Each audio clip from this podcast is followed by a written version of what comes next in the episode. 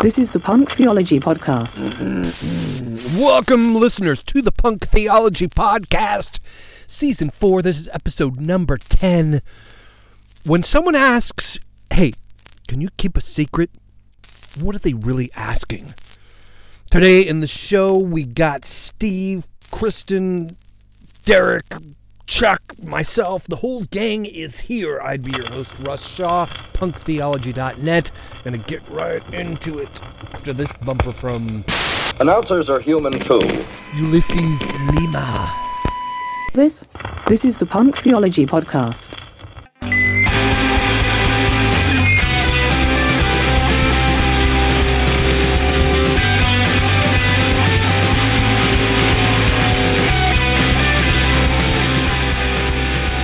This computer. There it is. There it is. That's mine.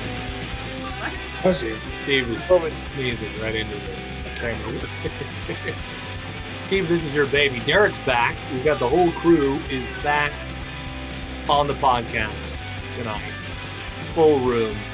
We're off to a roaring start. What are we talking about? What are we talking about, Steve? Steve. uh Anyway, Steve, uh take it away. You had a you had an interesting well, I had a question. it was on I was on a movie or a show or something, and they were saying the guy says we have three we have three parts of our lives. We have a, pri- our public life, our private life, and our secret life. And that kind of just got the wheels of my my thoughts turning. And then I saw that question on uh, Instagram. What's the difference between secrecy and privacy in a relationship? Mm. I just threw it out there. I thought it was interesting. And I like I like Chuck's thought right off the bat. It came quick too, which was Yeah, Yeah. it did, and it it just was, you know, it really I've kind of not dove into the thinking of the difference, um, but my initial thought is just intent um, between, you know, the difference between a secret and privacy is, or secrecy and privacy is just your intent behind why you're not sharing it. Mm. But what would be private and what would be a secret? I feel like secrets are associated with shame, agree. and private's just uh, associated with wanting to make other people feel comfortable. Yeah, I, I I was in a lot of recovery groups, and that's one of the things they talk about is like nothing leaves this room, and Is- so there's secrets that people will share, and then they'll even say like, "Hey, again, don't tell anybody this, but this is something that I've been like burdened about, and I'm carrying this." So, and then blah, like they'll share something like that. So uh, Derek, with the with the shame, is it shame that is placed on you from others, or is it yourself that's inducing the shame behind the the topic? I think it could be both. I think it's. I mean, a lot of those secrets are are fears, or fears that are put there by other people from past traumatic situations, probably. Um, or yeah, or just something that you know about yourself that you think most people won't. That actually scares you, and you think most people won't respond well to. Yeah. and you're afraid to try it. Um, Can you give an example? No. of, of something, yeah, no, literally no. It's a secret. It's a secret. Or like a That's a very hypothetical. clever. you know? That's a very No. clever uh, way No. to. Uh, Can you- It's We'll bring No, up like a hypothetical, like an It's analogy. pri- it's pri- it's private. it's not a secret. well, I mean, it, so an example for me would be my my abuse in the past. Yeah. and I think that's pretty typical for most sexual abuse survivors. Is, and th- that's why I asked the question, Derek. Is it you know shame from others or yourself? Um, because I, you know, just thinking about my sexual abuse past, the shame was from others, but I have I guess other secrets that would be shame from myself. you know that I induced the shame on it.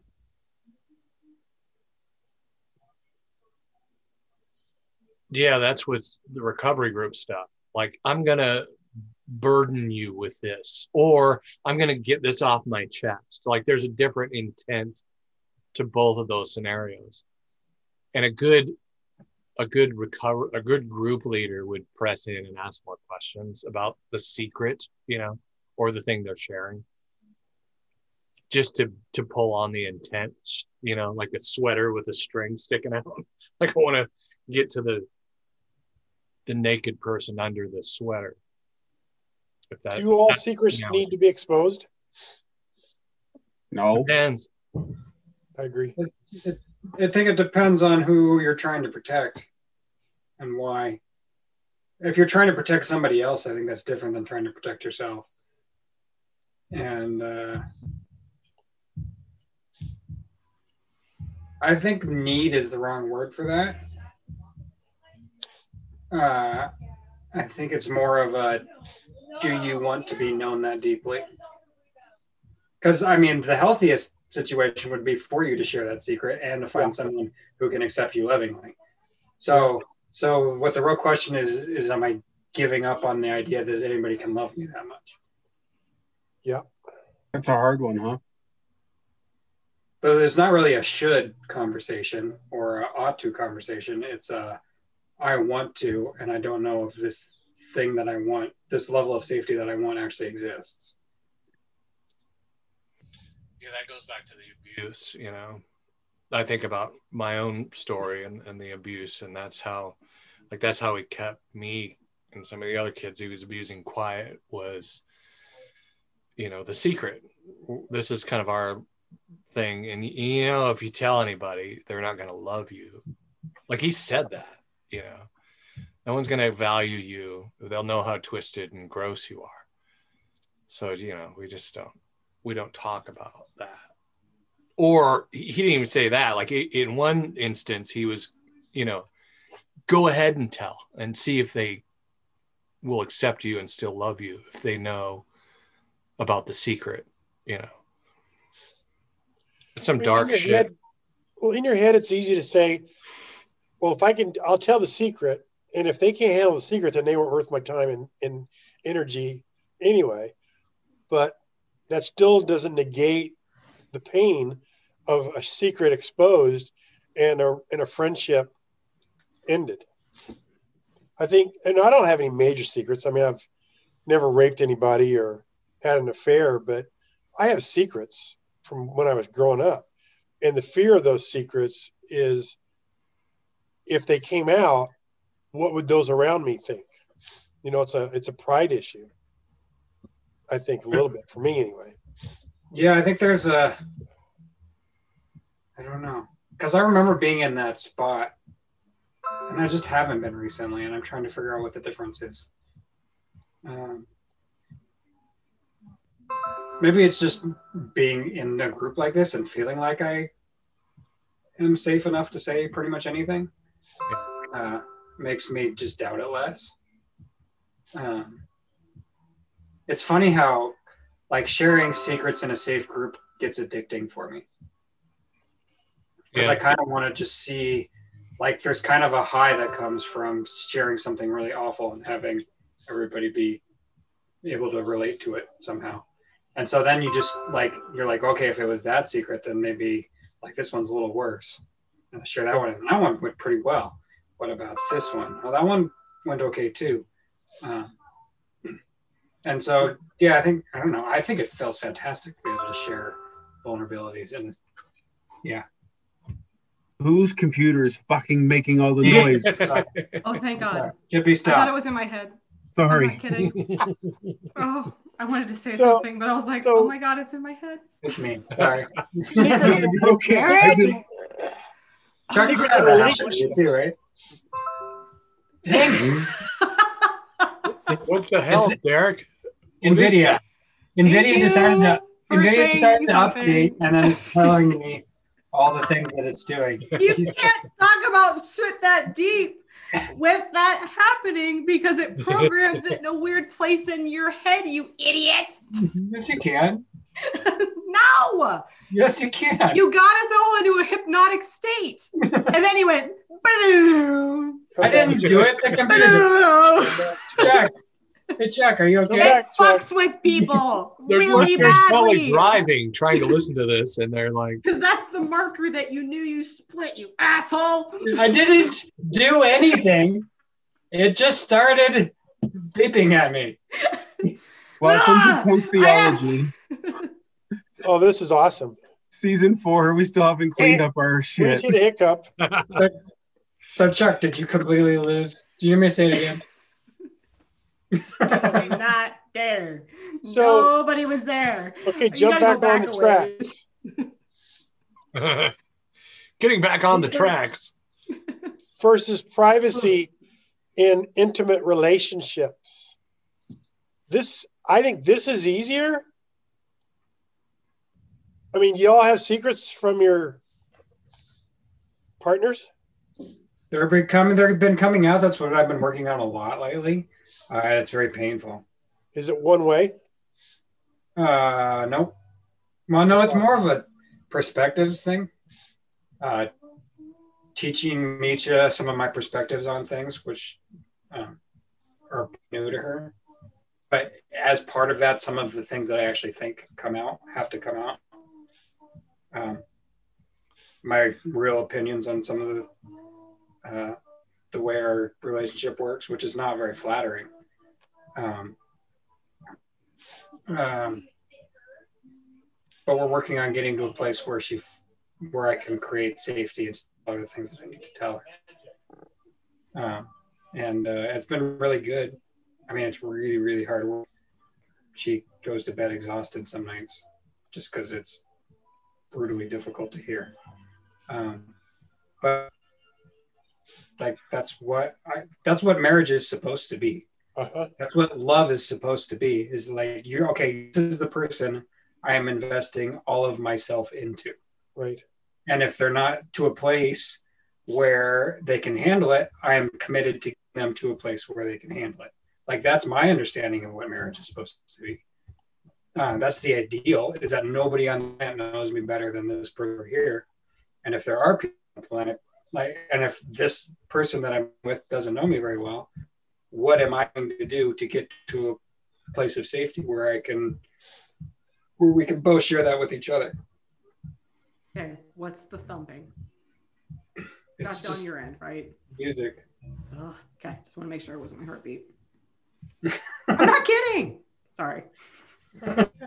Responses to Derek's. Prompt. Continue. The perspective, uh, I think that's interesting. The perspectives on, like, not that it's a secret, but you don't like you don't share something because you're afraid from your perspective it's not going to be received the same way. Like Well, that's I a know it's relative not going to. language, right? I, I know it's not going to, but I'm Right. sitting there and, and I'm gonna lay it down and then I'm gonna fight it out, and all of her insecurities are just gonna come raging out of her. And uh, but we work through that until she figures out that I still love her. Like I had a conversation with the other day where I told her, "Look, my expectations are really high, but one, I don't hold anything that's happened past against you. I like I promise I'm committing to that." even the stuff that you just woke up to that you just became aware of like you don't have to carry a bunch of shame that you didn't have that perspective because because that doesn't make any sense. You can't be mad at somebody for not having the same perspective as you do. Like that i can be mad Shouldn't at be. yeah i can be mad at Can be, but you shouldn't be. yes but that that one again in a healthy in anything resembling a healthy relationship that doesn't exist. And i and i said my expectations are high but if you don't meet them i'm not going to be disappointed. Which is a weird way to communicate that but but like there's not going to be any consequences if you can't do this on the same pace as what i'm hoping that you can like i i'll just be more patient and we'll just keep working it out Right. so far it's been really good i mean our we met with our therapist today and she said that we're making faster progress than pretty much a couple she's ever worked with Nice. so but it's grueling work Yeah, it is. But- but like it came down to like well that's what i want so i gotta yeah and I want it to be from you because that's what we committed to. Right. So I guess that's what we're gonna do. Yeah, we, my wife and I have been through a lot of that. We, we're not doing therapy anymore, but that's the thing. It's just being able to. It's not that I'm that I have secrets from her anymore. Like I, I, I want to. I want for her like I like that way that how you use perspective. I want her to see things from my perspective, and sometimes the fear in me I like I'm not even going to share this, or I'm not going to. I don't want to talk about that because I'm afraid that it's not going to be received the way I want it to be, and then I don't know if I have the wherewithal to stay in the room with her reaction to my, you know, how I feel about stuff. Right? Does that make sense? Yeah. Like if I'm going to share how I feel about it and she doesn't receive it the way I want her to, or the way I'm actually feeling, rather than her own perspective from her insecurities or whatever, like you're saying. Like that would, it's just, it hurts a lot. And then I, I, I don't know how to, what to do with that. And I still tend to go back, like I go inside myself and just, nah, I tried that. Yeah. Let's, let's do something else. See, that's I think that's that's secret. Secrets doesn't need necessarily to be a, a- an event or an action done either we've done or done to us. It might even be just emotions that, like you just said, that fear. Um, most of mine are that, or most of my secrets are fears or emotions that I've just stuffed down. Because when they when they came out when I was younger, I was either shamed or or judged or criticized for them. Right. And I think that's one of the things I liked about Driscoll's um, series on marriage when he said that intimacy is just really into me see, where you just allow your partner to know everything, regardless, without fear of judgment, without fear of shame. Yeah. That sounds like sounds like Derek. That's where you guys are working at. Yeah, and it's just teaching, like basically what it's come down to. And It's taken a lot of processing, realization that I need to teach me how to care for me. Um, that she just she legitimately doesn't know, and she's really embarrassed about the fact that she doesn't know because we've been together for 13 years. But like, how would like you know like because that's a because that's a nice ideal that that's a, because that's what a marriage is supposed to be. So everybody is everybody else is doing it correctly. Um, but in reality, like just the thought that, yeah, I need to teach my spouse how to care of me because they only know how to take care of themselves is super obvious when you actually look at it. Like, oh, yeah, of course, I need to teach you how to take care of me. You only know how to take care of yourself. But uh, nobody's figured out that that is what needs to, to happen. Like, I think that's what marriage essentially is, is like, look, I'm dedicated to learning how to care for you as a person. You also married a super hard worker. And I think that's probably where it bounces back towards you a little bit. I'm guessing. I'm just guessing. Only just because of my relationship with Misha that she she gives her 100% all the time. No, so And- that's me. So that's the issue. Really? Okay. That that's an external performance thing. Okay. Okay, I could see that. Um, yeah, so I'm the person that she doesn't have to do that. Oh no. Yeah. Oh, poor Misha. Yeah. I'm not. No, I feel really bad for her. Oh, Now for me, I, I, I, I realized that. I saw that because you almost had sympathy from me, but we didn't get there. for me. The day you can win me over is Poor gonna be me. that's gonna be a, that's gonna be a cold day in hell. I'm telling you, brother. Like, no, no, no, no, no, no, no. You were my bully, so you know what? I get to feel sorry for fucking Misha. Make that your ringtone, bitch. I don't know who uses it. Like Include the maniacal laugh, please. Just the whole thing, because no, I do, I do feel bad for you, Derek. I do, I because I actually, I understand it from your viewpoint. Like in my marriage, I'm right there. It's that's that's where I land emotionally. Is in pretty much the exact same spot. So, Kristen, have you ever had like a something that you wanted to share, but you knew it was going to be like, uh, you know, I, I heard a, I heard a, a woman who who she looks pained.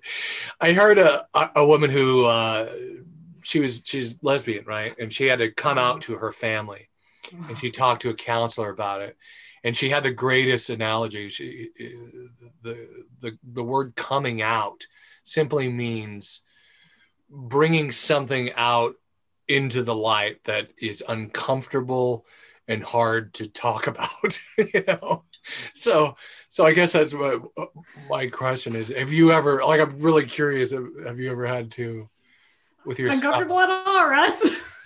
i mean you don't have to be specific but what does that feel like to to Ugh. address that or bring something up that you know is going to be hard it's going to be a hard conversation It feels like a weight. yeah It feels like death. It feels like the worst thing in the world. yeah And it's right at the the core, like the middle back of your spine. How long And are we gonna fight about this? That's my fear. That when I'm trying to like bring something out like that, Do- w- w- the, the the the thing, right? The burdensome, hard conversation. Like when I'm bringing forth the hard So conversation. that's so Russ. That's Yeah. I, that sounds funny coming from you because you love intense, difficult, deep conversations. Like that's like your bread and butter. That's what you do all day on Facebook. But we can't do it with your wife. So why is that? yeah, right. It's not that I can't. I do. No, but it bothers you, and it's like like you thrive on it in every other venue. Well, some of it, it comes to your wife, some of it is is is my past. You know, like I was a very fucked up husband for a while. Speaking of secrets, I lived a double life for years. When do you think you'll be able to forgive yourself for that? I think I have, you know. I mean, I'm not I'm not shitting on myself for it. I've I've been I able would dis- I would disagree with you on that statement. Well, you know, I mean, I'm my my wife and I's uh, relationship is still impacted by it. I mean, Yeah. she has a hard time trusting me, right? I mean, that's fairly obvious. Should she or should she not? I, I don't know. I mean, yes, we should have a, a relationship built on trust, and and I want that.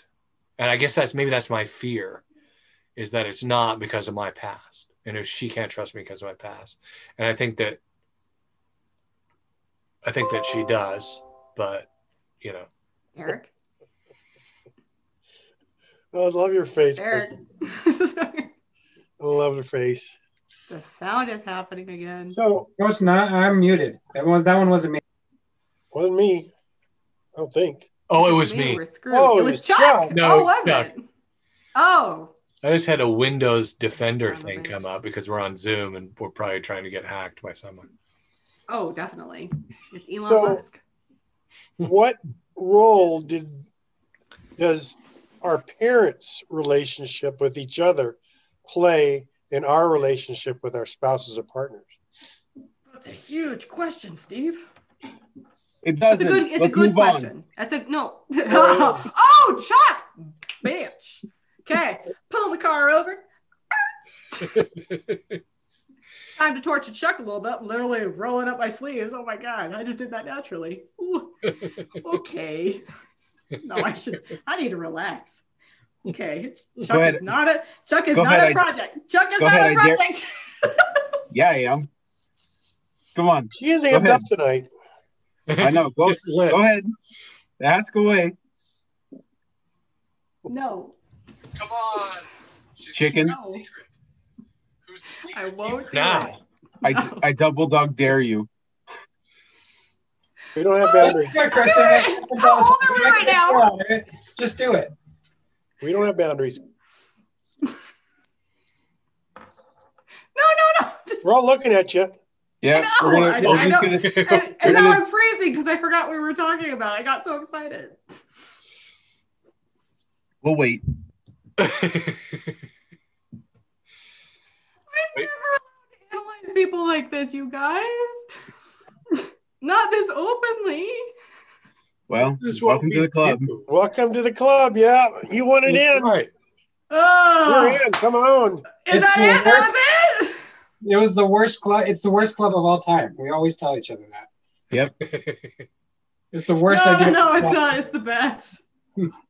No. It's the best. It hey, it's the best that I'm now. I'm here now, motherfucker. Like, don't you dare. Don't, Don't you try to- dare pull me down with your weight. Uh-uh. That's the Don't whole try to change this. Don't try to change subject. We're oh, I do it all the time. Deflected. Change the. Change the subject. change the subject. That's all I do, motherfucker. You want to play, you got to play. Like, that is how I roll. I am all about the game. I told you, my book is Ender's Game. You didn't listen, did you? I end that fucking game. Now you're stalling. Yeah. Yeah, I just- know. Yeah, you're- get it. I forgot what we're talking about. What are we talking about? What was the question, Chuck? What was the No. question, Chuck? What was it? No, Steve had the question. I gave the answer. Oh yeah, Ah. disgusting. Steve, Steve asked what what role our parents' relationship Yes. plays into That's a good our question. current marital relationship, and I said none. Oh, I over. really avoided that beautifully, didn't I? Oh shit! No, you didn't, because I still remember. And you did- He did you wrote take it down. notes? Did you? I wrote notes? it. I wrote it down. Did you? No, Oh, uh, that's sad. I'm sad now. No. Okay, so You don't one think more none- time, Chuck, for the kids I'm in sorry, the back. say again. You don't think you think it, there's no role they play? Oh no, I think it's huge. Yeah, It is. I think it's bigger it than what abs- Yeah, it's it's absolutely huge in how we even choose a spouse. I mean, it's the you know, there's the you always hear people talk about it. You know, you're gonna like girls will find a spouse that mimics their father, and men will find a spouse that mimics their mother. Um, if you ever want to know what your spouse is going to be like when you're married, look at their parents. I mean, there's so many just flags everywhere about how your spouse will act if you just look for them. Yeah. I think it's a huge. I was just being an ass and saying it doesn't. There's that saying you teach people how to treat you. You know, it has something to do with the, the, the secret too, as well, or why you keep secrets. Well, your entire reality for intimacy and conflict comes from that. Like Yeah. not just your, not just like the values, but the actual perspective, and the lens through which you see everything comes through. Like that's the that's yeah, that's the entire worldview through which you view all of those things. So uh, even if you decide that you don't want to marry your mother or father and like you specifically choose someone to marry your mother and father it won't matter because your ability to relate to anybody emotionally and intimately will come from your mother and father so it doesn't matter who you chose or what the personality is like ultimately you will end up treating them like your mother treated your father or like your father treated your mother Yeah. Because that's just because of the area that's because of the water you live in Yeah. um, and, norm. uh, yeah. So, uh, uh, and then, so then it's just the process of teaching yourself that they're not your parent and teaching your spouse that you're not their parent. That's a big one. That's where codependency comes in, right? Yeah. That's how the codependency comes in brutally. Like, like, yeah, that's just, that codependency is just like, no, I am uh, like no a, a good portion of who i am as a person is who my parents told me i was like i the only way that i know how to relate to another human being in an intimate matter is through the same language that my parents used um, and so and that created who i am as a person it created all my values it created the worldview all the way through and so um, yeah how do you relate to the person that is supposed to be your replacement for your parents uh, is top to bottom shaped by how your parents interacted with each Right. other. But no one admits that. Like no one says that. Like no one. I mean, it takes a lot, like a lot of consciousness, you know, evaluation to go. Oh yeah, like that's my reality. Like I don't know, Kristen. You this is like shop for you, right? This is like Freudian psychoanalytics a little bit, isn't it? Oh yeah, I'm having I'm having a great time. No, I'm I'm having a lot of fun. You guys are all very smart, all four of you. I don't I don't think you guys really realize what you have here. Being able to draw these four minds together, that doesn't happen. And I think you guys kind of know that in your soul. I think you know that this is really special Why can't we get people to listen to us? because you don't have a woman. Oh, okay, that's why. I'm not kidding. Okay. How did you not think of that? That's the most Nick. obvious thing in the world. What's the number one thing that appeals to men? what do you mean? How do we not think about that? We're terrified of women. Isn't that obvious? Shouldn't that be like the number one thing that we? That you need a young, attractive, interesting, smart woman. I don't have any of those. nope. We're all doing reactions now. Yeah, I got that. That's Just- fun. Well, it, it, it's so if you see or, or you get triggered by something and it flashes back to um, your childhood. And you're what i'm becoming more aware of is reactions that i have to triggers that are bringing back past memories.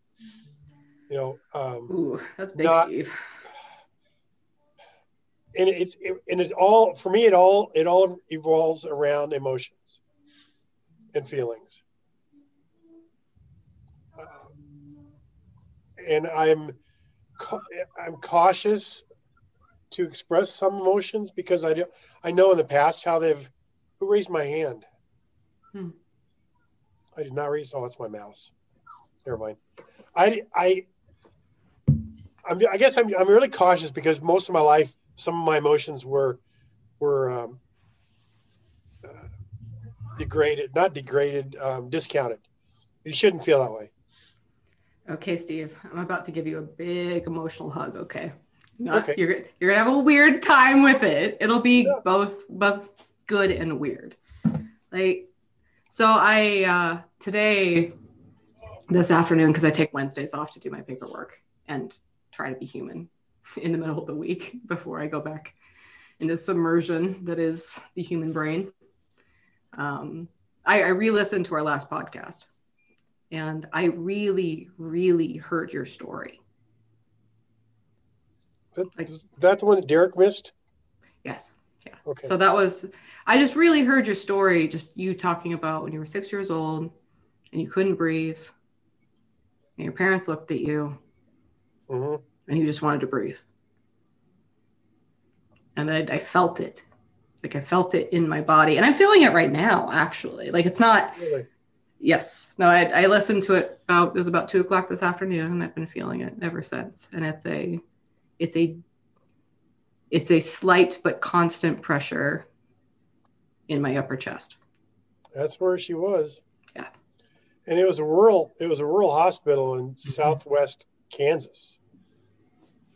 So they didn't have much back in the '60s. You almost no, you really almost died, Steve, in the sense that you went right up to it and you kissed it. Yeah. And that's like that's what that last week's conversation invoked because I think that's what I was trying to get at. But with all my language and all whatever was there, like that's what got missed is when you go right up against that lens and you touch it and then you mm-hmm. come back. And then you have to keep on living. And you have to figure that out. Yeah, and Last week too about looking back, no one wants to talk about it. I was scared. Oh, I no, that's exactly what I heard, Steve. Yeah, I did. that I just the terror? probably- yeah, I've just heard. I just put words to that. you literally So- said you said I wasn't afraid to die. I just wanted to breathe. Yeah. I had a six.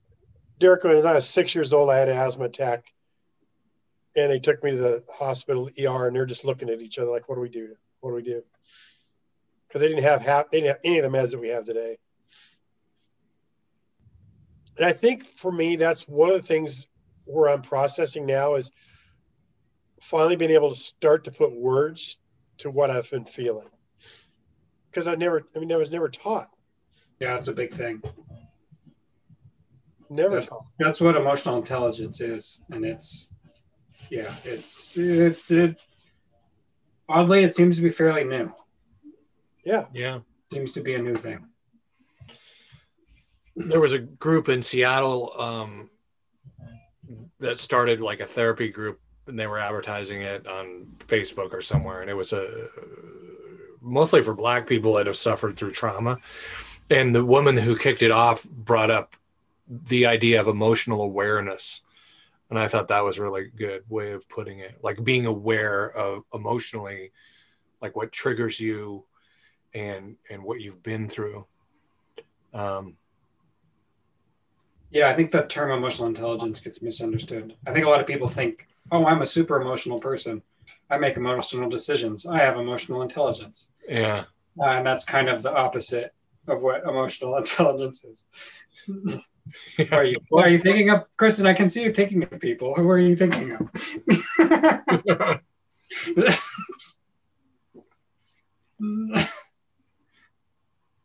you were, yeah. I can't talk about any of this. Jeez. You're having a hard time, aren't you? a tough time with this one. I don't know anybody like that. no, it's. I'm on the other side of that, fighting that battle. That's why, but that's but that's what I want to do. I'm I'm supposed to be on the front lines constantly, always doing something really, really hard. so I'm I'm fighting against that mindset, everything that you said. And that's why I get so goddamn tired. Because there's a lot of them. you know how many there are? Yep, it's everybody. are? It's everybody. Yeah.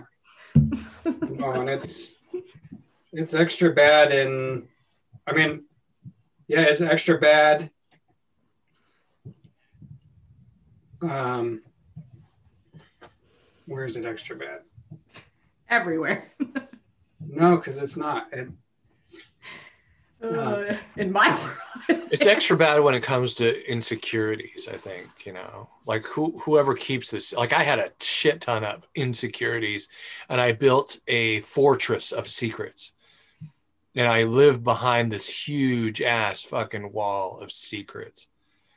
Uh I read Nikki Sixx's book, the Heroin Diaries. He's the the guy from Motley Crue, the guy that wrote a lot of the songs and stuff. That guy died twice of drug overdose.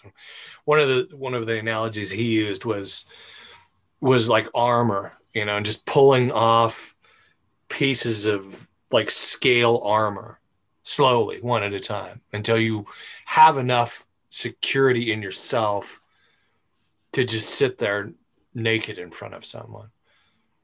Like that takes a lot. I really resonated with that because I've you know, again, I no one can see behind this fucking thing. Like I've built this thing brilliantly, you know, and that that's how I lived a, a big chunk of my life. And then when I realized I didn't have to, um, yeah, I guess that's the definition of freedom, I suppose. That's got to be really hard for you, Russ, because you really like drama. I don't know if I like drama. I don't know. Do I? No, no, that's not a bad thing. It really isn't. Like when I say that, it's it's you really enjoy a good show. Like that's the bottom line. Who doesn't? I fucking love a great show. I I really do. Like Yeah. I want to go and I want to be entertained and and I think for you like in another life, that's not my that's my pitch. You, I mean, you would have been very theatrical. Like you would have been in the theatrics and it would have just been a lot of fun and you would be able to connect with people who are like you and think like you and do like you and it wouldn't have been so so ostracizing and so weird but instead like you just ended up in in kind of the grind and the grit that is life and you figured out how to dramatize it and you made it fucking fun. That's why we're all here. We're only here because of you. Like you built this. You do this. You are this. And it's i think it's a beautiful thing. I think it's one of the best things. I, I don't think i know it's the best thing i've done in 30 years Yeah, that's sad I don't know. I built you up and then I tore you do- down, give you an insult. No, the it's best worst thing I've done. Sorry. no, that's good. Thank you. Um, I don't know if I like drama that much. Like I, I like building. I like safe communities. You know, Okay. I do. I like safe communities, and then and then there's there's stuff that happens in This is safe what I- community. Sorry, I keep interrupting you. I'm just kidding. That's okay. I No, do. go. I interrupt. It's fine. No, that's fine. I, I, I But- do too. I do too. It's But- a problem. Um, That's something I can interrupt. that's what I meant by that's Right. why that must be hard for you, is because I think that is true. I think both are true at the exact same time. I think you really enjoy a good story and you love a good experience, like not just a good story. Like you want you want an experience. You want to go and you want to you want to feel the roller coaster high of what it means to go all the way up to to the point of death. That like unlike me and Steve over here were like, fuck, we didn't want to die, but a part of you wanted to die. You know that's true. You Yeah. kind of enjoy the roller coaster ride. And that's part of what's so weird is because you also enjoy just living. Like you you're allowed to like be in pain and like this deep state of suffering, but also just be really fucking excited to be alive. Like that is you. Like Yeah. don't like don't shit on that. That is that is a huge thing. That's Well, we get really into something that. Chuck brought up that my different parts, you know, like Chuck brought up the different parts, and maybe I have more parts than I, I know, you know. Uh, but there's that a lot of parts, Russ. there's that teenager part of me that really enjoys being alive and is also a bit self-destructive. so, and I because you don't know why you're alive. Did you you? enjoy being alive, but you don't know why. I felt bad when you got ran over that by that car because I realized that five days earlier we had done EMDR on that self-destructive teenager of you yeah I wondered in that moment if that teenager did that to you. Yeah I don't think so. Okay. I'm almost positive it was an accident, man. Like it was an accident, and but I'm that's what he of- means. But I will That's- never do that again. It's Whoa, like- Russ, whoa, whoa, whoa, whoa, like, I gotta slow that down just a second. Is it okay, Okay. if I slow that down? Yeah, yeah. Okay. No, you just skipped right over that because like you just took the entire experience, shoved it in a bag, and moved on. Well, I Like- I thought about that. I've had to think about that for a long time, to be honest. Because did I do that some somewhere subconsciously? I really don't. I I think I really know myself enough to go, no, that was an accident. That was me spacing something out because I was Okay. in a hurry. And now I do a job that's very fucking intense like that. Like the job I do, I do shit every day that could ruin someone's life if I don't do it right. You know, I did brakes on an Amazon van. Like, like, like they let me do that shit, right? Um, there's my master tech's gonna check my work in the morning. You know, I left the wheels off it. But anyway, you see what I'm saying, right? Like there's something to trusting myself enough to do this kind of work and then realizing that, yeah, you know, shit happens. I didn't try and run myself over. Like that was me spacing out. But I do know also when I'm around that rack where it happened, I, I have to breathe sometimes, especially when I'm under it and I'm like bringing a vehicle down. I'm like, you know, You start feeling it in your body. I could feel my, could feel the Kind thing right up, the Yeah. thing coming up from my stomach, right up into my heart and my throat a little bit. I'm like, and I breathe like I have those tools now. Speaking of tools, like I have tools to deal with that energy now where I didn't before. So But do you think, Russ? Do you think your parts have secrets that you're afraid of? yeah, I don't know, man. I go back and forth with the parts thing. I, it's just maybe my brain doesn't work like that. Like you guys are engineers, you Derek and Chuck with all the character. No, no, no, no, no, no. It has nothing to do with your brain. Go I into your body. and Get out of your head. Yeah, okay. Go into your body. And you like know, my the- therapist the whole- would say my therapist whole- would bring me to these points where something happened and then let's play that out in an emdr session right your whole conversation with I've I've thought about, you know, did I think, did I think, think, think, think. Forget about thinking for a moment and feel it in your body. Go through the whole scenario again and remove thoughts and just scan your body and see where it resonates. See where there's pressure, see where there's pain, cold, hot, whatever it is, yeah because you have it somewhere. yeah I mean, it's like you said, when you're around that lift, you have to use the tools that you have learned to get through it. Next time you're around that lift and you start to feel that, just stop and identify where in your body it actually feels like it is, and then just see what happens after that. Yeah Wherever your imagination takes you, just let it run, and I might show you some Yeah, stuff. don't don't think like Chuck said. Don't think about it. Just let it be. just focus Yeah, on sit- the. Yep, just sit there. Sit with it. Focus on where it is in your body. yeah If you can figure out what color it is or what it smells like, that always helps. Oh, I fucking hate smell. Do you? Yeah, it's never anything good, is it? Oh, I know No. why. Never mind. What? Never mind. Say what you're gonna say. No, I'm waiting No, again. no.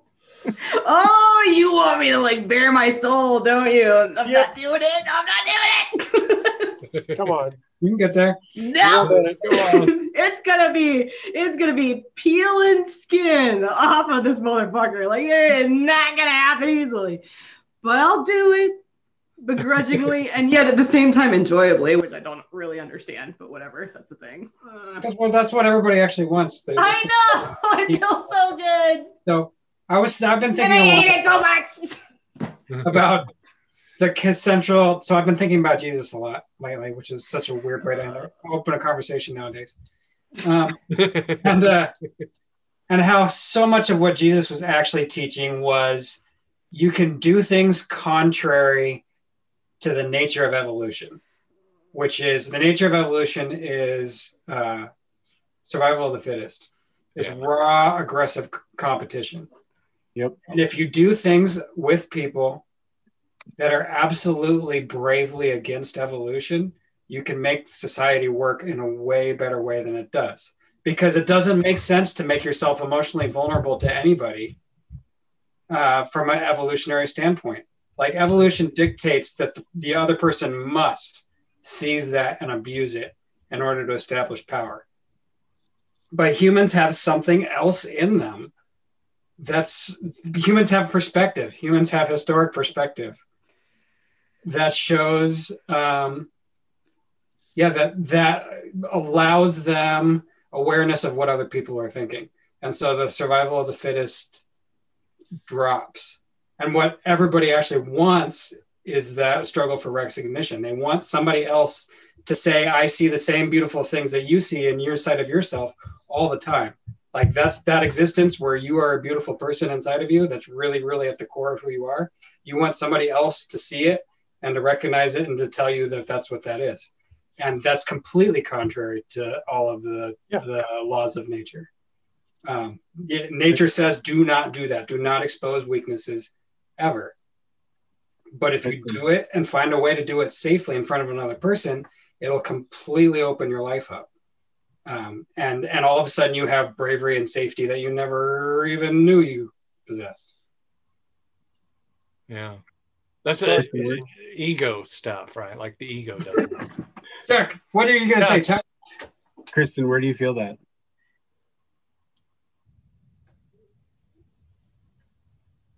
Your mic's off. I think. It's No, not. it's just being Oh, No, it's not. It's okay. Mm-hmm. Where do you feel it? I'm just usually really loud. Yeah. I feel it everywhere. Yeah. It's just a lot. It's, I mean, it, it- it's a lot of stimulation at one time. Yeah. I, that's it. And I mean, that word is used, so it's always used sexually. But I mean, stimulation is existence. Bottom line, Yeah, it is. there's no difference. I see you. We've all been there. Yeah. And we're all we're all here. Yeah, we're not going anywhere. It just sucks that you're 298 miles away. No, it's actually really good for me though. I've I've never been good like this with hugs. Like whenever I'm like this, people always try to touch me, and then I like want to die. I know that feeling. Yeah. and what does it feel like, Chuck? Where do you Uh, feel it that in your body? It is death. Um, for me, it is pin needles. It's you know the die of a thousand paper cuts Yep. kind of thought. Um, so I can't remember if it was the first or second time I went to White Raven, did the White Raven uh, rapid transformation therapy workshop bullshit. but I want to say it was the first time. Anyway, the the first night, someone touched me, and I had a a very um, mm, a response was probably the best way to phrase it. And the next evening or day, someone went to touch me, and another person that was in the same group kind of stopped that person from doing it.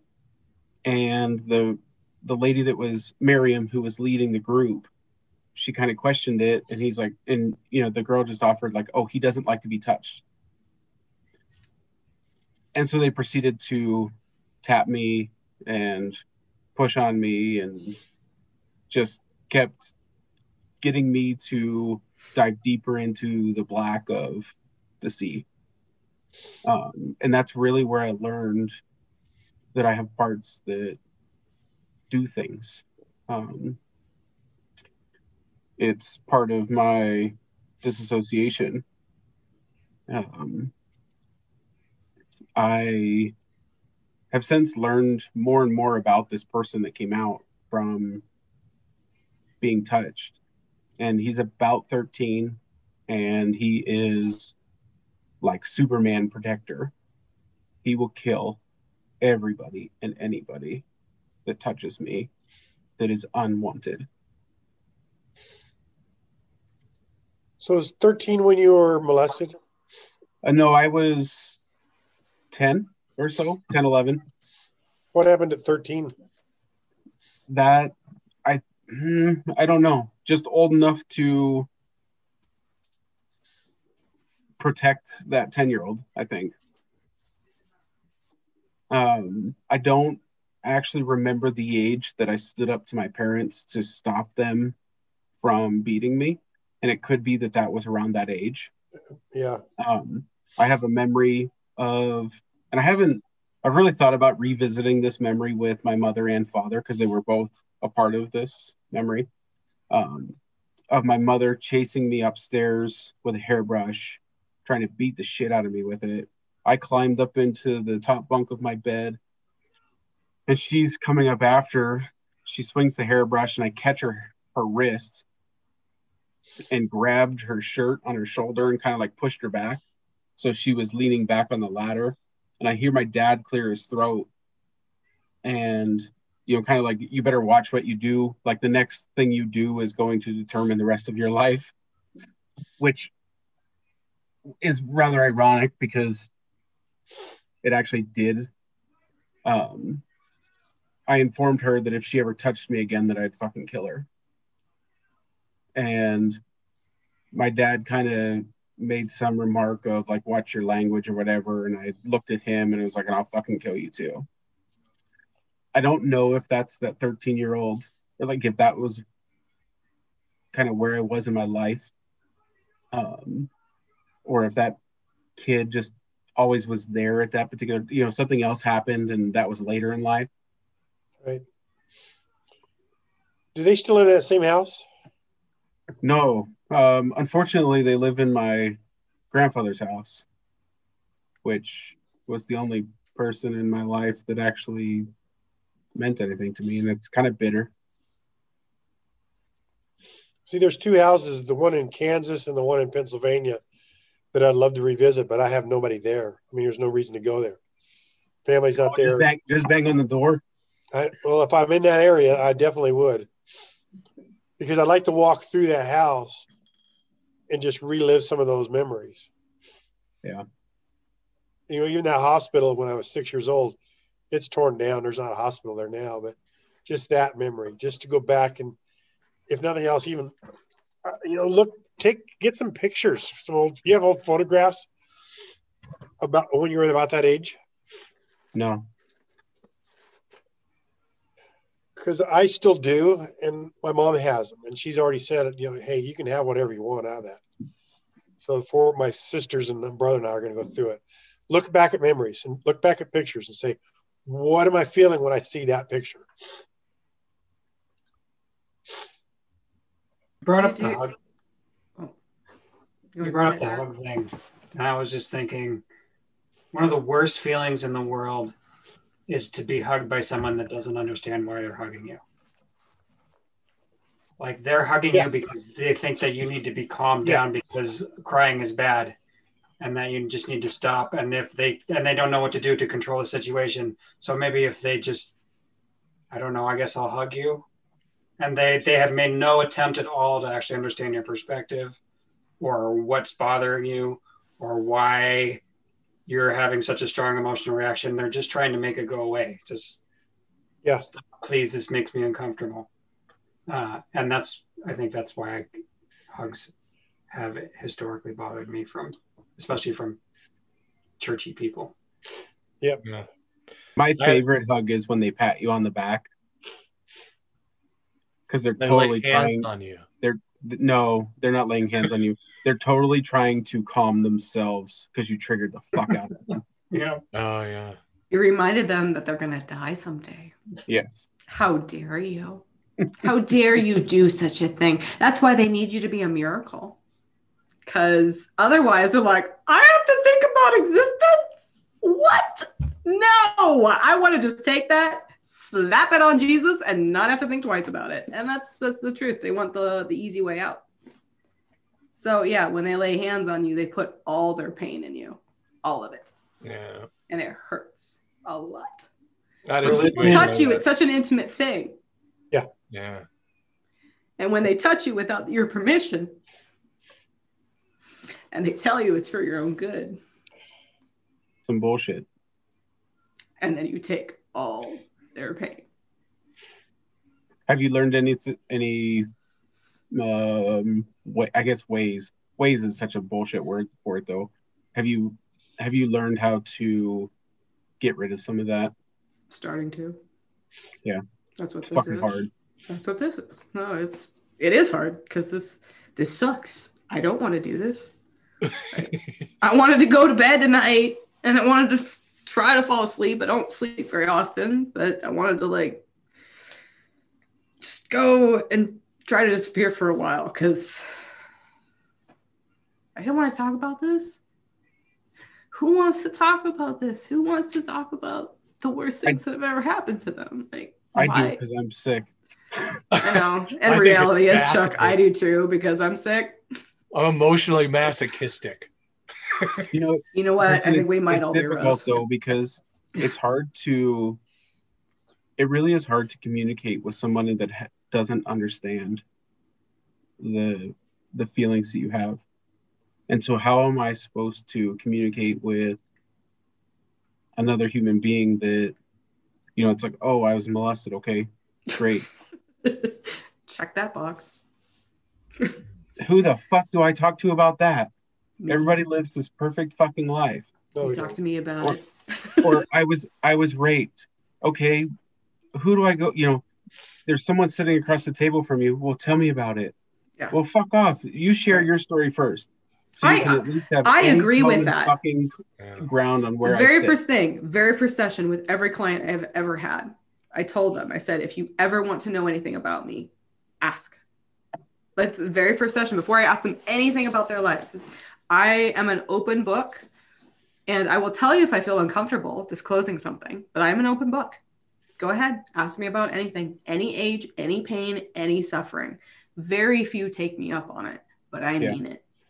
I mean it when I say it. So, because my entire the my my entire philosophy of therapy is that if you go, I go. We're going together. You're not going alone. So, because if you're gonna go alone, you're gonna fuck it up. Because that's that's what I did. That was my experience when I when I was cast out, when I was alone, when I was wanting to die, but nobody else was there with me. I had to figure out how to do that on my own. And so to have somebody else there not only makes a world of difference, it's it's it is the difference. That's the difference in existence is you're not supposed to do it alone. You're supposed to do it with others. It makes it safe. And it makes it real. Very Same real. time. Exact same time. There's a risk. I remember Chuck when he first started, and I had, I had this feeling too. I could always relate to you on this, but you brought it up a number of times how you didn't want to do the emotional work. You just wanted Jesus magic to work. Yeah. Like with like I was promised that the Jesus magic Yeah. would take the place of me Yes! the actual. What the fuck? I still want, I still And want I'm the Jesus upset. magic. I'm upset that Jesus magic isn't working. Yeah. why is Jesus magic not working when like yeah like I'm I don't want to do the hard feelings thing. Yeah. Magic, please. Magic, Reminds me- magic, magic, magic. Like I, Where's the I still want it. Yeah, I still want it. I just realized that I was taught wrong. Like it doesn't exist. Jesus magic is a bunch of bullshit. It is a bunch of bullshit. But if not though, So what it's if just a really slow and it's really painful. Like if you think about Well, any Well, that's any- not magic. But That's that's no, not no, no, I magic. know, I know, knew you were gonna say that. That's Jesus. That's Jesus physics. Nobody Shut likes fucking Jesus physics. Fuck Jesus physics. I He want Jesus it. Magic. And that's- and Magic. you the thing. made you made fast and, and pleasant or Yeah, pleasurable. and then no effort. Wicked what and no fun. No No effort at all. It just bippity boppity boop. no, magic does have to do- exist. It just really hurts. A That's lot. what the church sold. That's so what the have you sold us. seen? Have you seen the um, Penn and Teller were on a talk show, and they said to this gal, "We're going to do a magic trick for you, and you're going to see magic, and everybody else is going to see a fucking fool." Okay. And so they do this magic trick, and the, essentially the guy is pulling tissues out of her ear and throwing them behind her. And it just appears that they disappear and that they reappear through her ear. And she is mesmerized. The reality is, is we were taught that Jesus magic exists, and it doesn't. The magic really is, well, us being fooled by it, and also it's the hard work like that's the actual magic is put forth the effort do the emotional work and you'll come through on the other end Again, the magic is that the opposite of evolutionary theory of the survival of the fittest works. That's what the magic is. Yeah. Yeah. That doesn't make any fucking sense Yeah. at all. And it's taken us, you know, we're 2,000 years later and we're still like, I don't know that it works. Uh, but it does work.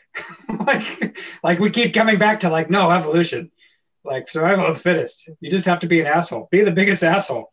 Like that, yeah. Like, no, like this actually works. And like, you can just be nice. No, you can't be nice. No, like clearly, look, that guy just had his head fucking tore off by a bear. You can't be nice. Like that won't work. I, well, there is a way to approach a bear in a way that like they'll It won't work, Kristen. Survival of the fittest. You have to be an asshole. No, if you're cute enough. kristen, No, no. kristen let's let's make it let's make a pact the next time you and i are together Be the i first said time. the next time the first time Okay, any only- anytime we're together and we come across a bear i am going to apply evolution and shoot the fucking bear after let's do it. you apply Let's do it. niceness and I'll I'll do it. See, this Yeah. is the whole thing. You dare me, you know what? I'll take you up on it. That's the No, problem. Like, That's bullshit. I'll Let- do rewind- it. No, No. that's bullshit. No, I'll do it- it. No, it's bullshit because I double dog dared you earlier this episode and you didn't do it. Which one was it? Chuck, you You got it. underestimate her willingness to die. That's the problem. Wait, wait, what was the double dog dairy? She earlier? won't expose herself emotionally to you, but she'll totally fucking die from a bear. like done.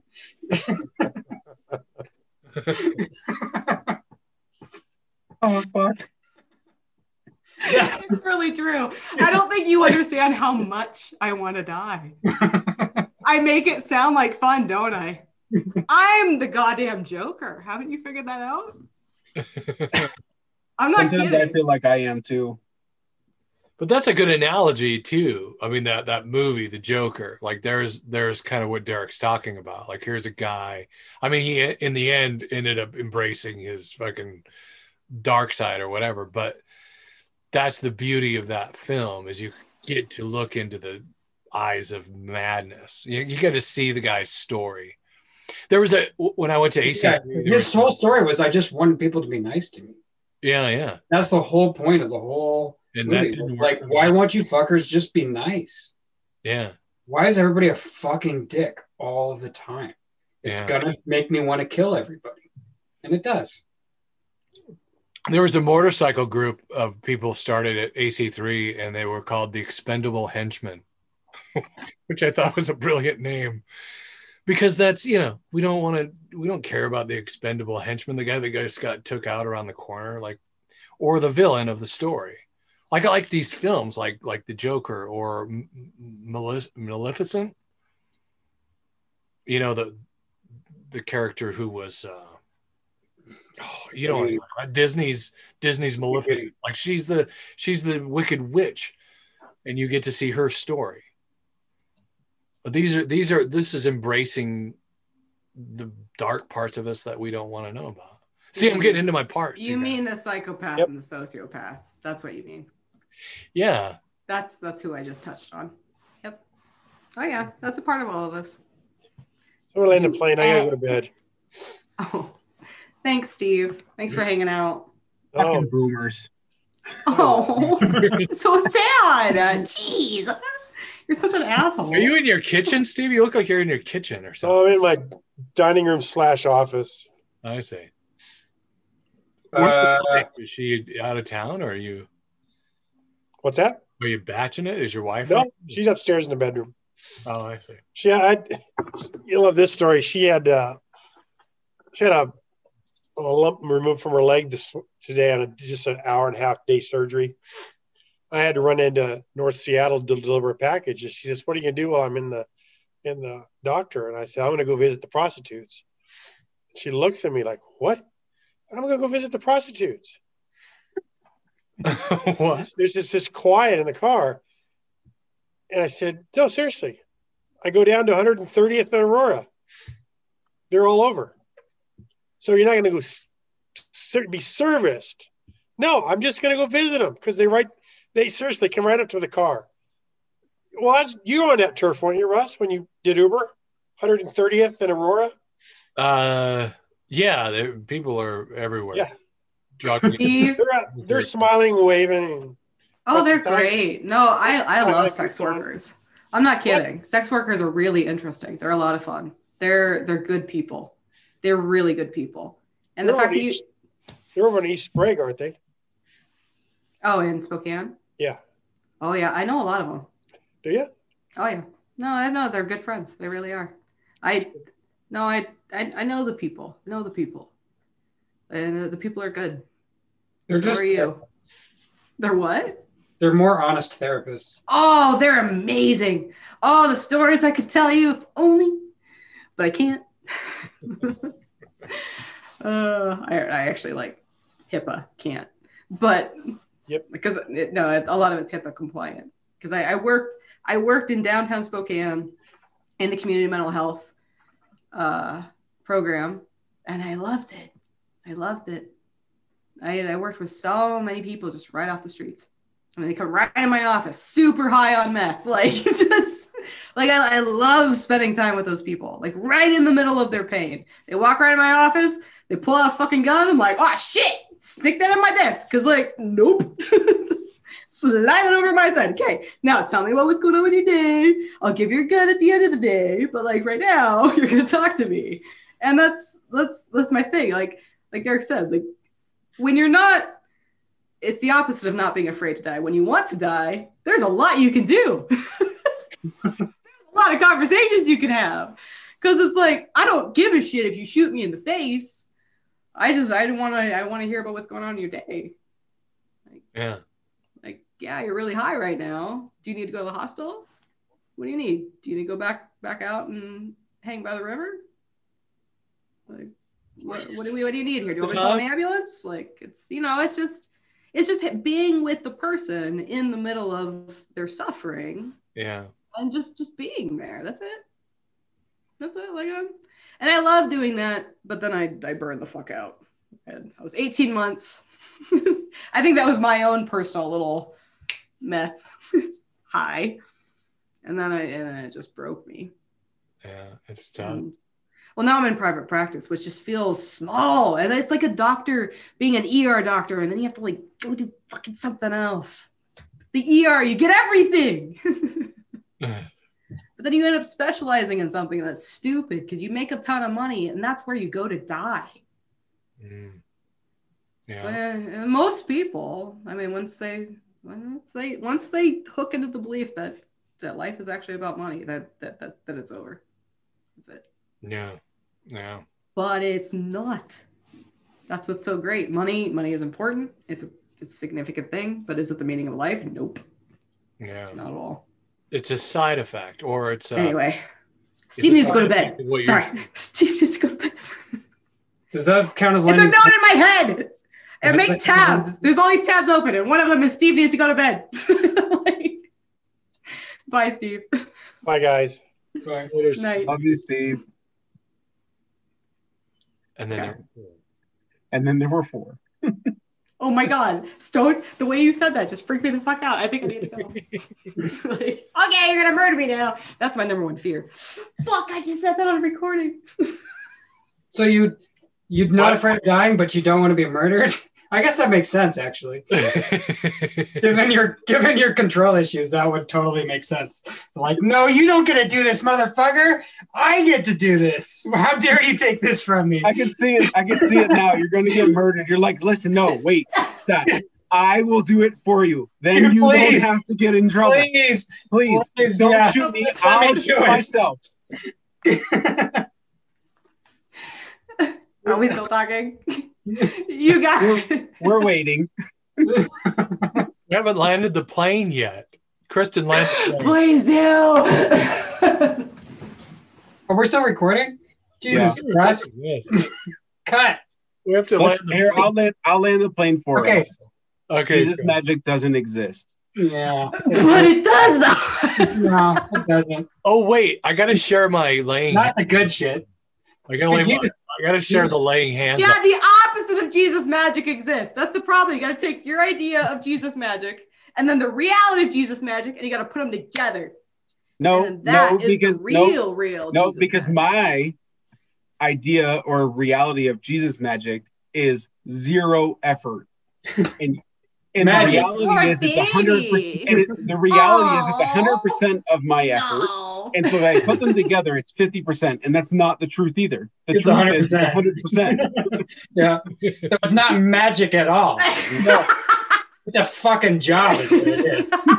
that, that is that is actually true. Ah, oh, god damn it. So, I got dropped into a job again. So I was told there was magic here. It's just a job. Listen, so I was in a men's group. I got to share this with you guys because this is weird. Just see how you react. Well, I was in this men's group and I started sharing like some deep shit about my life, you know. And I could tell, you could kind of tell by the verbal cues that people are getting uncomfortable. And and then I just kind of closed my eyes, went like this, and just started blah, you know, and I just put all this shit out there. And then that's when, you know, I think it was an AC3 group at the time, and it was like, God bless this guy, but he was just like, you know what? I think we really should lay hands on Russ now. You know, it was the Jesus magic, right? Like Yeah. Russ just shared some shit that made everyone feel really uncomfortable. Let's throw some some that. magic over the top of it. Let's Quick, Yeah, let's throw Jesus magic, cover 'em in sugar. fucking shit down. some Right. dust. You know, Yeah. we're gonna pray over Russ. And uh, and we'll all be fine, and then we can go about our lives without this disruption of emotional. I don't know, fuckery. I guess was. no, that's the part where. So I'm assuming maybe it was a little bit different for you. That I think the Jesus magic. I'm guessing for you, Russ. Like that was probably nice for you. No, it wasn't. It was horrible. It was like when you shared it earlier about the whole thing. When people are touching you, like they all put their hands. Like, oh God! Like I'm like, yeah, fuck I, off. Like you I might have liked it. I felt gross and kind of creeped out a little bit. Did To you? be honest, I Yeah, didn't that is feel fucking weird. comforted at all. Russ, this right there. This man this is right clearly there- this this No, this, this is man is why. clearly uh, experiencing some intense trauma. Everybody in the room touch him. yeah, right. That's the That like solution. great Every every idea. person in the room, I don't care this about man who is experiencing an incredible amounts of trauma. Everybody, and and he knows none of you. Everybody touch him. That's how we fix Like- it. knowing what it's like. Ta-da! we are geniuses. It feels We are amazing amazing. too, Derek. I handled that so well. God, did you Yo. see that? awesome. I'm a fucking genius. Yeah, this guy's all rocking. That's that egoic, right? Like I did it for Jesus, you know, and here I'm feeling like, oh, now I know what it's like to be molested by a priest, right? Oh That's what's going on in me. Fuck that shit. Uh, it's good things for your relationship with touch. And then the next day, he went to his community group coach and was like, "This demon possessed fucker came in and said all kinds of horrible things in my community group, but He's I had everybody touch him, times. and it was Sure. fun." But I, yeah, we all laid hands on him. Yep. We prayed, and he was magically cured. And his coach was like, "Wow, you definitely did the right thing. Yeah. I'm really proud of you for for having the courage in that moment to have everybody in the room touch him." And Yeah. then I get the trash heap Well, of that poor yeah. human in my office. They're like, you have no idea what happened to me. I'm like, yes, I do. Because I lived it, motherfucker. Like, I could tell you stories. Oh, the stories I could tell. I will, some of them I will. I will tell some of them. Some of them, but eventually I will. Speaking of secrets, that's something I've done. Like I've shared. I always said, like, well, I heard this on a podcast, but I actually probably heard it in a recovery group where I swore I would never tell anyone about that person's story. I didn't mention their name, right? Like I'm Well, not. I won't do that. No, I won't do that. I will not tell client stories without their names. No, I will only tell my stories. Okay, then. Mine. No, I will not tell client stories. I won't Do I don't have clients. I don't know. I know you don't, but I do. I've had many. And so I won't tell any of their stories because it's not my story. As much as much as I, I am intense and I'm curious, I'm not actually predatory. I think that's the one thing that's that's soft really about me because I'm so like men, except for that one thing. And men are just naturally predatory. That's not a bad thing.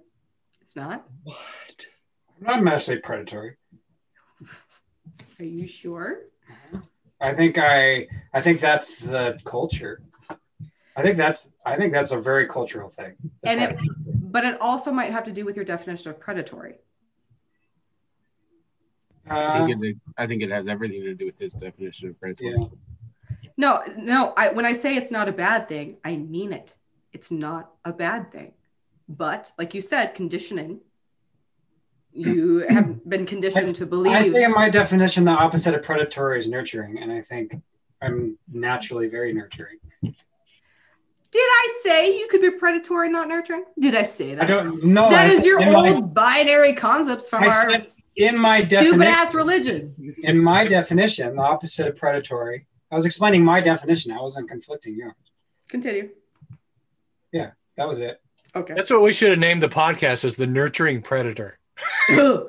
Yeah. good. We would have gotten a lot more listens and a lot scarier people. Yeah, please don't name it that. yes. That Yeah, think, please don't name it that. no, we have we have a better name. We came up with a better name like ten weeks into it. I actually White like punk theology now. Wait, what was it? White noise. Oh. Why not? that might get the wrong people too. Uh, well, Yeah, now. Who listen yes and no. Be tuning in. Interesting. I like p- punk theology now. I don't. I don't think I initially liked it, but I do now because it. I think it's fitting in a way I didn't understand before. That's. Yeah. I liked it. I always always liked it. It's just like two words that shouldn't be together. Well, I decided the other day because I have a so I have an old old friend of mine that I've oh, that I met on a mission trip forever ago, and he is legitimately a cult, cult leader now, and I follow him on Facebook. He's very very interesting, which is I always kind of wanted to like. I think everybody Oh. was thought had a moment of like, I could be a really good cult leader. Oh, I don't actually. I don't think I well, to. but I could be a fucking good one. Like I'd be so good at it. he uh, he is both amazing at it and it's also i mean it's as painful as i think you would expect it to be and i've watched his entire rise to this cult like starterdom and it's it's been Like interesting but also cult? um loosely his perspective would be that it's that it is the absolute purest form of christianity That's how most. Um, right Dianetics. No, and he he I think the part that just drives me crazy is the one percent he's right about. He is dead, dead on right about. Like he is absolutely right. Well, and then the other 99% is shit.